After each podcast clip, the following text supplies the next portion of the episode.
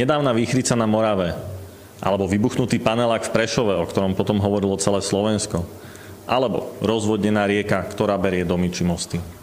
Ako sa ochrániť proti takýmto rizikám a takýmto situáciám, tak o tom sa budeme rozprávať v Ako na peniaze s Luciou Siladiovou a Ivanom Kahancom, analytikmi Brokerie. Naše rozhovory môžete zároveň sledovať na podcastových aplikáciách Apple Podcast a Spotify. Tak a poďme rovno na to, čiže máme takéto tragické udalosti, ktoré som opísal, tak ako sa môžem proti ním chrániť a v podstate hovoríme o bývaní, čiže ako si môžem poistiť bývanie a tak, čo to znamená? Poistenie bývania v jednoduchosti znamená, že si ochránim svoju nehnuteľnosť, už či je to dom alebo byt, pred nejakou nepriaznivou udalosťou alebo pred škodovou udalosťou a malo by mi vynahradiť to moje bývanie pri plnení.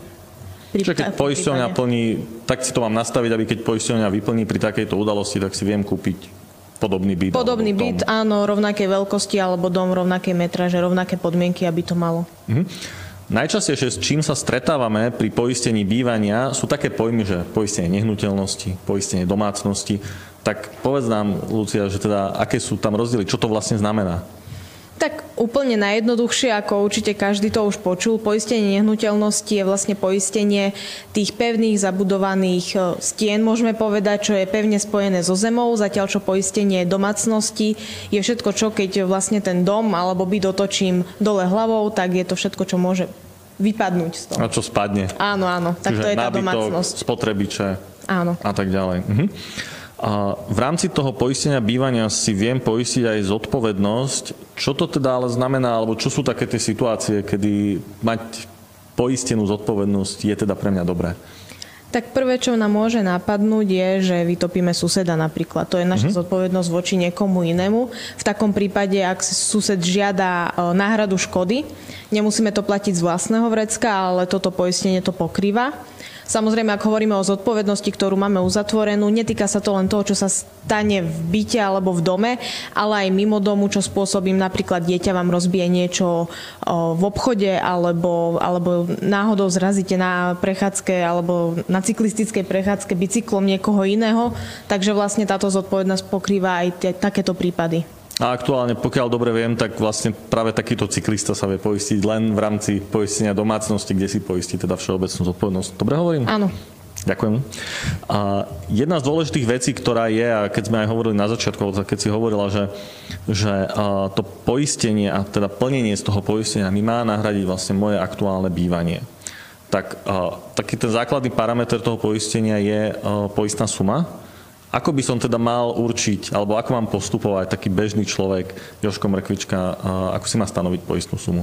Úplne najjednoduchšie a hlavne pri tých nových nehnuteľnostiach, ktoré si zaobstaráme, nám o poistnej sume najlepšie hovorí znalecký posudok. Samozrejme, ak ten nemáme, môžem využiť nejaké trhové ceny, to znamená, že existujú portály, na ktorých sa predávajú byty a domy a tam si viem pozrieť približne moju lokalitu, rovnaká rozloha, ako je ten môj byt a podľa tej trhovej ceny vidím, že v akých reláciách sa pohybujem.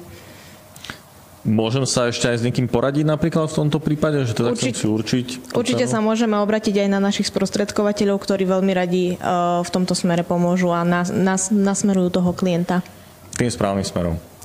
Dobre, a čo v prípade domácnosti? Lebo keď si zoberiem tú nehnuteľnosť ako takú, tak tá je taká aj štandardizovaná, povedzme, že v Petržalke alebo vo Zvolene nejaký byt, tak takých bytov je tam veľa, čiže viem si to porovnať, ale tak zariadenú domácnosť, ako mám ja, tak takú asi nemá nikto, alebo teda ťažko to nájsť, čiže ako si určiť poistnú sumu pri domácnosti? Pri novostavbe to nie je problém, pretože každý klient presne vie, koľko peňazí mu odchádza práve z účtu, aby si tú domácnosť zariadil. Ak už ide o zariadenú nehnuteľnosť, tak v tom prípade vieme využiť rôzne aj kalkulačky poisťovne, ktorými urobia nejaký ten odhad, ale samozrejme odporúčam sa držať toho prepočtu, ale treba dbať na to, aby to bolo minimálne tých 10 000 na tie menšie byty. To znamená, ten jeden dvojizbový byt by mal pokrývať aspoň tých 10 000. Keď hovoríme o väčších bytoch, povedzme štvorizbových alebo možno o rodinných domoch, tak tam, kde by si tak odporúčila, v akej výške poistnej sumy sa hýbať? Tam by som určite zohľadňovala aspoň tých 15 až 20 000 eur poistnú sumu. Ďakujem. A Teraz, keď sme hovorili o tých poistných sumách, tak jedna vec, ktorá mi napadá, teraz zoberiem si hypotéku, hypotéka je povedzme 100 000, hoci môj byt má hodnotu, ja neviem, 150 000, ale poviem si, že fajn, tak na čo budem platiť poistenie na tú vyššiu sumu, keď banka požaduje len teda to krytie 100 000 na výšku hypotéky. Nesie tam so sebou takúto situácia nejaké riziko, lebo vieš, ja chcem ušetriť.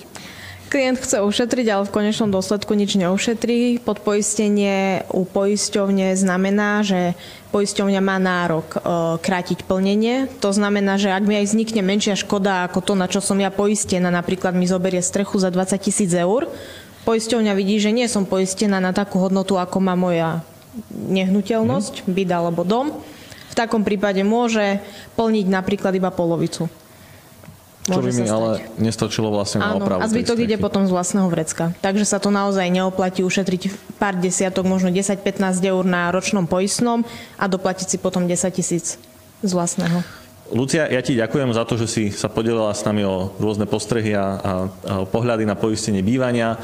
Ďakujem vám všetkým za pozornosť a dovidenia. Dovidenia.